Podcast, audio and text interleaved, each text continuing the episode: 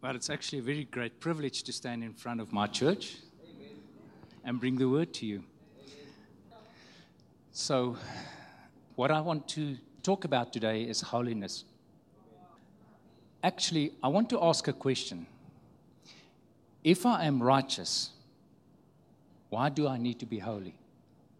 And the reason why I ask that question, it's not to, to say something negative.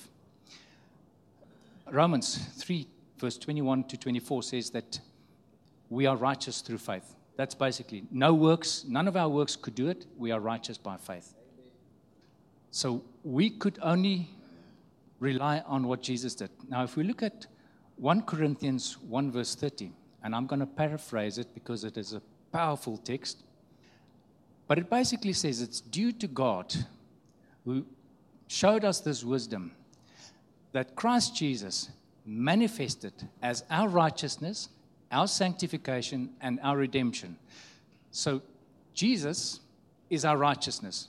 That we saw in Romans. In other words, we had to do nothing. We could not do anything. In fact, Romans says that all have failed. All sinned and all failed. So we couldn't attain it. So now, according to this, Jesus is our righteousness. The last word is is our redemption. In other words, the ransom for our sin was paid. I owe nothing. So if I'm righteous, it means I'm in right standing with God. So I can stand before Him. I owe nothing. So why do I need holiness? Honestly. Honestly, why do I need holiness if I'm already in right standing with God and my debt is paid? My question is, why do I need holiness? And I'm not going to let you hang. I'm going to tell you what I think. I'm going to tell you what Andre thinks. So, to do that, let me tell you a story a bit. So, quite often we need to look at when the word was written, who it was written to, what they understood the meaning of those words to be. Because if we now look at holiness and we look at the uh, concordances and we look at the commentaries, they give us very limited access to what holiness means. What most of them say sacred, pure, set aside, set apart, or separate. That's it. So, big deal, eh? I want to be separate. I want to be set aside. You know, what does it mean? How do I live holiness? So, righteousness, let's start with righteousness because I think that will help us a lot. So, the Hebrew word for righteousness is tzadak. Well, that's a root we talk of righteousness as tzaddik, but the root is tzadak. So, tzadak, in order to be tzadak, the person had to follow mitzvah. Now, if we talk about mitzvah, it is translated as commandments. So it seems like they had to follow a lot of commandments. But for a nomadic ancient people, mitzvah was directions. So if a person had to go from where he is, he had to travel a road. So there's a river to be crossed, there's some mountains. This is where he starts. So we give him mitzvah. We tell him exactly how to get there, where to cross the river, where to go between the mountains. So he follows that road. But while he's following this road, he gets to a point here and he actually sees the end goal. And he looks and he says, But there's a little trail. Let me go there. And he gets lost. The Hebrew word is ra'ah, is evil. That is what evil means. He now got lost. He did not follow the mitzvah. He did not follow the commandments. He did not follow the directions. If he had followed the directions, he would have reached his end goal safely. And he would have been righteous. So let us assume we have two travelers walking this road. And are following this road. And traveler A is a happy chappy. He's cheerful. He's on his way. He sees a little bird and he mends its wing. He continues to go. He finds people who are in need. He gives them his food. He continues on his ways. On the other hand, there's another person, one who's not here today.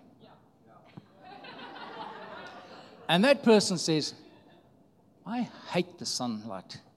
I hate crossing rivers. I hate going through the mountains. But he keeps on the road. According to the definition, both are righteous. So, what is the difference between them? The character that they display while they're being righteous. So, if a third person was traveling with them, and he knew these two guys are Hebrew travelers, and he knew that they had a God that they referred to, and he looked at their characters, he would have to make a deduction as to what type of God do they serve.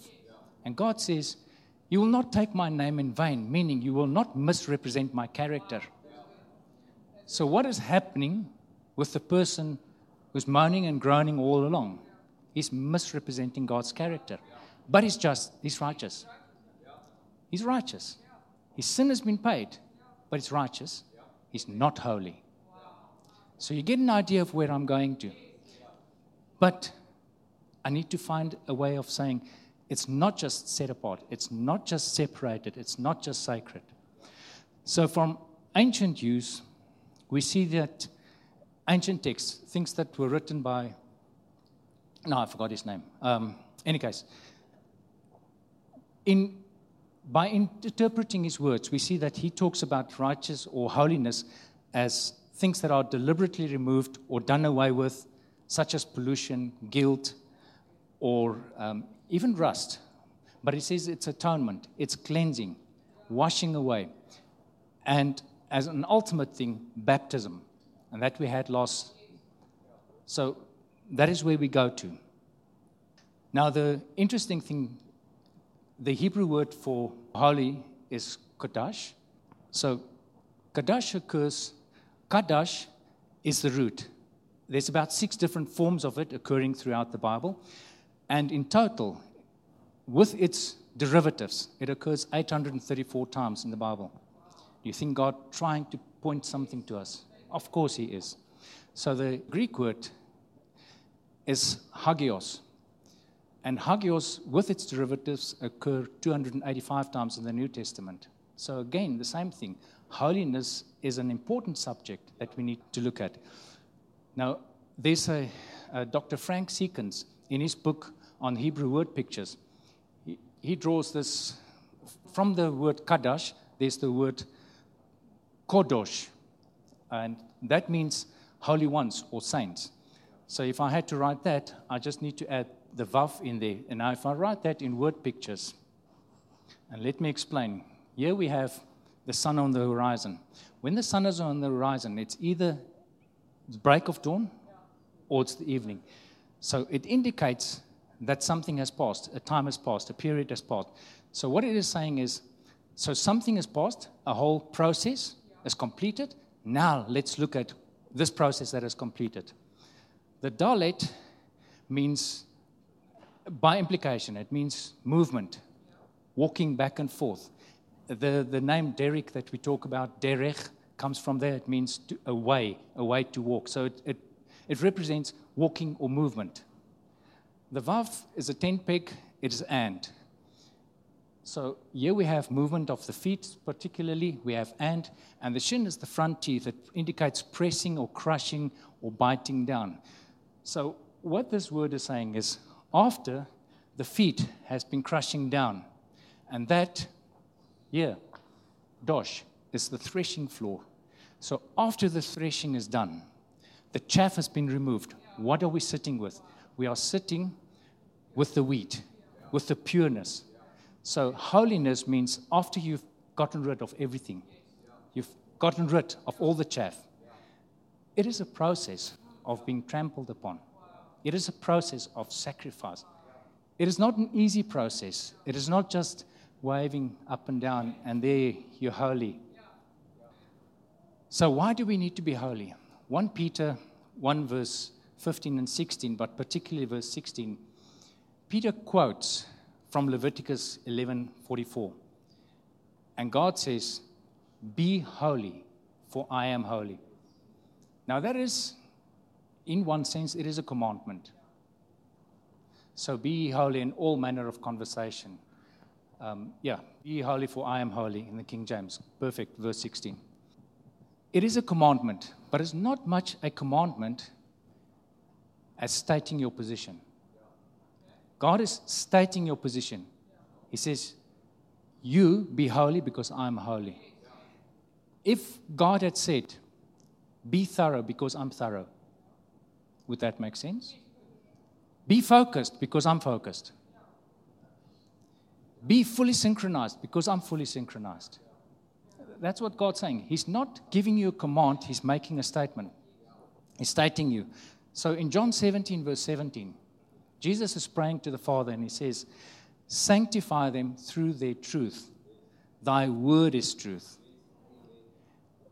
John 1, verse 14, we know that He says, And the word was made flesh and it dwelled amongst us and we beheld his glory, the glory as of the only begotten of the Father, full of grace and truth.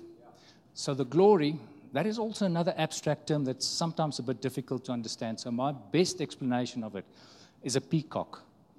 So a peacock, the glory of the peacock is definitely not its feet. It's definitely not its voice. It is the male peacock's fantail. That is the glory of the peacock.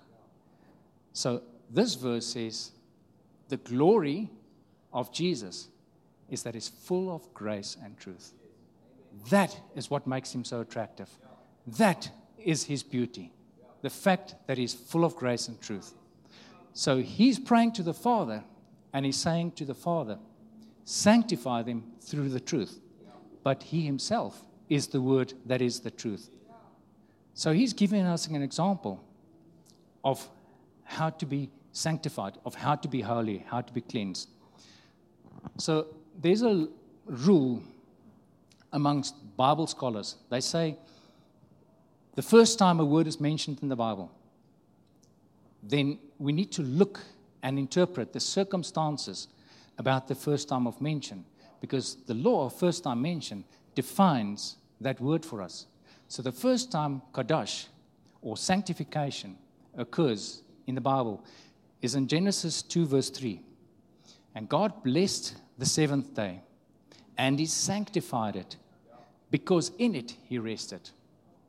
Now, when we go and look at Exodus 16, verse 23, we see it refers to this seventh day that has been blessed as the holy Sabbath.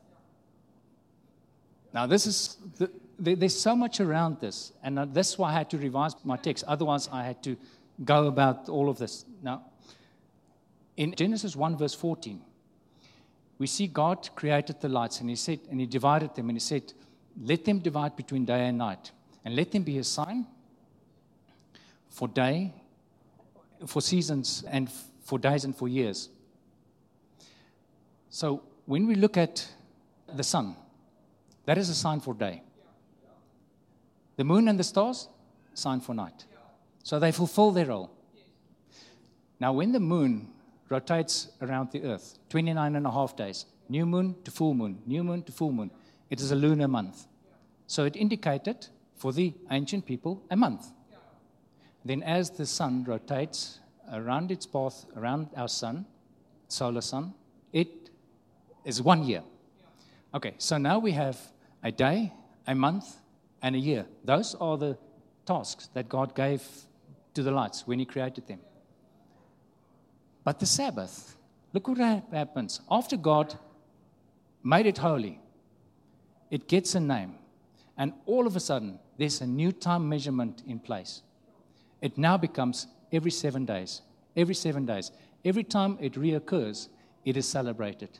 Every seven days. So it is now, and it has actually, um, the length of a year changes, a length of a month changes, but a week, it stays the same.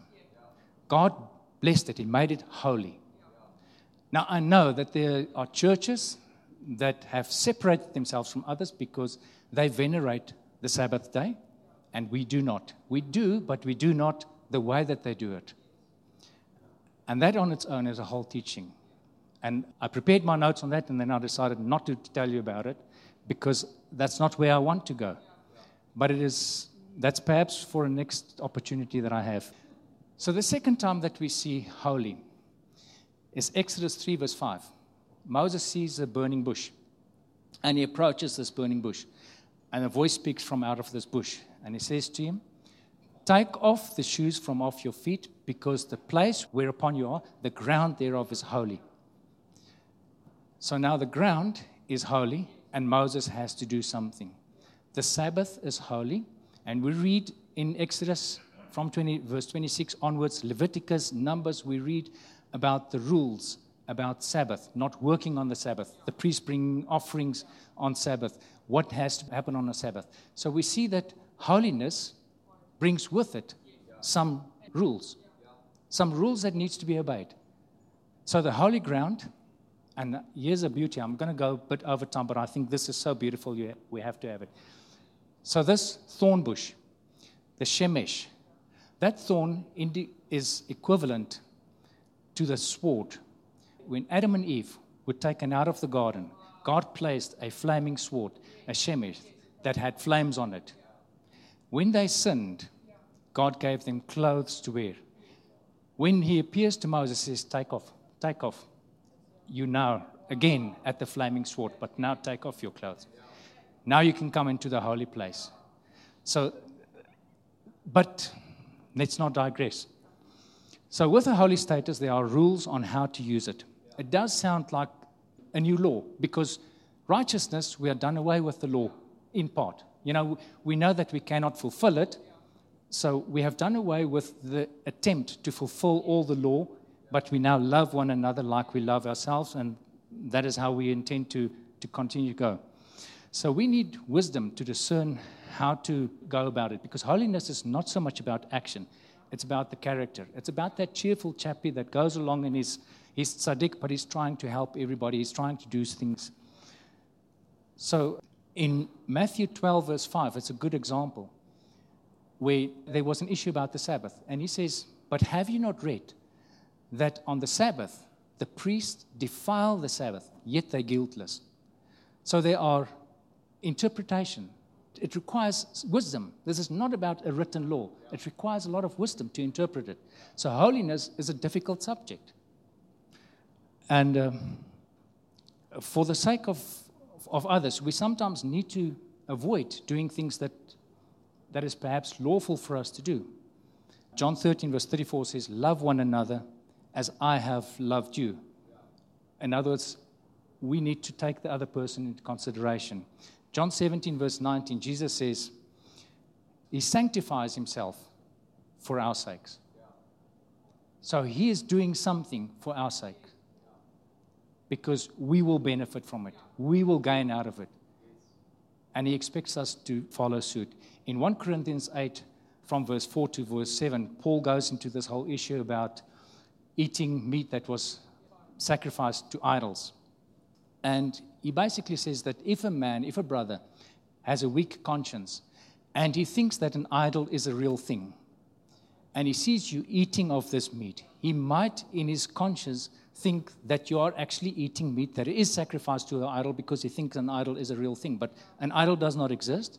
It is nothing, so you are free to eat it. But for the sake of the brother with a weak conscience, don't eat it. So we need to sacrifice things that is lawful for us to do. We are allowed to watch TV, but sometimes we don't do it for the sake of others. We are allowed to go into that specific shop, but for the sake of others, we don't do it. So there are a lot of things that we are allowed to do that is lawful for us, but we don't do it because we sacrifice for the sake of others. 1 John 2, verse 15 and 16, basically, I'm paraphrasing. It says, Don't love the things of the world, which is the love of the flesh, love of the eyes, and the pride of life, because this does not come from the Father. 2 Corinthians 7, verse 1 says, Let us cleanse ourselves from all defilement of flesh and spirit, perfecting holiness in the fear of God. So we see that holiness needs to be perfected. So we have a status. We received that when we got born again. The Holy Spirit is in us, so we are holy. So we have a holy status, but we have to perfect our holiness. 1 Thessalonians 5, verse 22 says that we need to abstain from all appearance of evil. Not just evil, even if it appears to be evil. Abstain from it. Keep away from it. We don't touch it. We don't even look at it. We avoid it. Why? For the sake of others. It might be lawful for me, but for the sake of others. You know, while I'm on this road, I may drop down a piece of paper, but for the sake of others, I don't do it. You know, it's things like that that we need to, and that is part of being holy. So here is a, a rule that I think you need to try and memorize because I think this is the key. A holy article prescribes the circumstances when, what, and how it is to be used. Now, the word profane implies or means to treat something as if it's common. That is when you profane it. So, if you use an item as you would have used a profane or common item, you determine at your own goodwill, your own pleasure, the circumstances of when, where, and how do I use it. So if you want to use your cell phone, you decide how you use it when, where, and how. There's nothing stopping because it's not holy. But if it's an holy article, I need to have knowledge and understanding of how to use it properly. I cannot use a holy article, it describes to me how it is to be used. Everything that's common, I can use as I want. But the moment I come across something that's holy, it prescribes to me. Now imagine this God has made us holy. Do you think He'll use you as and when He likes? You are holy. So there's a prescription. He's created you for a purpose, and He'll only use you for that purpose. So you're in safe hands. You're in safe hands. There is no difference in the inherent quality between a holy, Kadash item and a profane item, except in the understanding of the user. That's where the intrinsic value lies in the understanding of the user. Holiness has true worth. That is the truth. That is something that has real value. So, what happens now because of a lack of knowledge? The Kadash or the holy article sits most of the time on a shelf. Not because it's useless, but because the user does not know how to use it properly, doesn't know when to apply it or how to use it properly. So, until the user gets a full understanding of the item, when he does, he will properly use it continually. Hosea 4, verse 6 says, My people are destroyed for a lack of knowledge. Because we do not have proper knowledge about how to do things holy.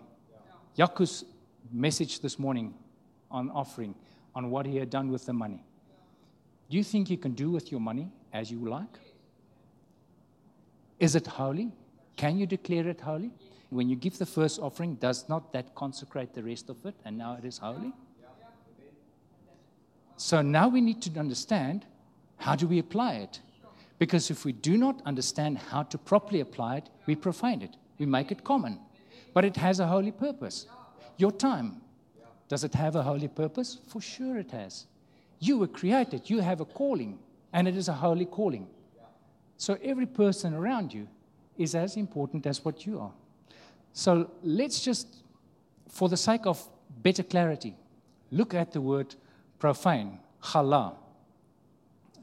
Because sometimes the opposite of a word is better described in the Bible, and then we can say, well, if that is it, then we just look at the opposites. So, chala means to defile, to pollute, to desecrate, to begin. Okay, that is a whole teaching on its own.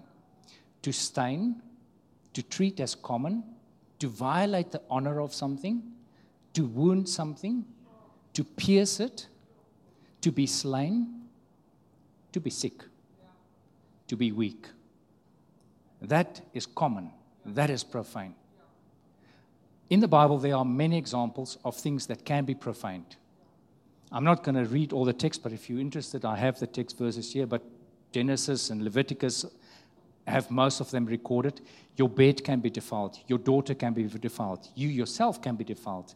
The sanctuary can be defiled. The earth can be defiled. The altar can be defiled. Sacred things can be defiled. The land can be defiled. The Sabbath can be defiled. Shocking thing is, the most common thing that can be defiled is the name of the Lord. Most scripture references talk about his name being defiled, his character. So we can thus state that to be holy means we need to be focused, we need to be efficient, we need to be aligned with the Word of God, we need to be determined, we need to be fully adapted, wholly synchronized, we need to burst with life, we have to have a zest, we have to have authority. Ephesians 3, verse 19 says, We need to be knowers of what surpasses all knowledge. That's what we need to do because that makes us holy if we know, because otherwise we have a lack of knowledge.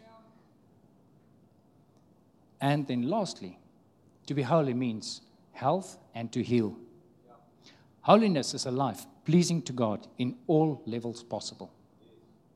So, finally, to end things off, let me just draw another graphic display. So, in Matthew 18, verse 20, so there's Brother Chris, and he gets born again. So he becomes. Remember at uh, primary school we did maths and we had sets and subsets. Do you remember that? You loved it? You enjoyed it? We actually never had that because when I went to school it was versamelings, in deal versamelings, not sets and subsets. But there we have Brother Chris, and he's born again. He's become a set, he's become a holiness. He's holy, he's a saint, so he's a holiness.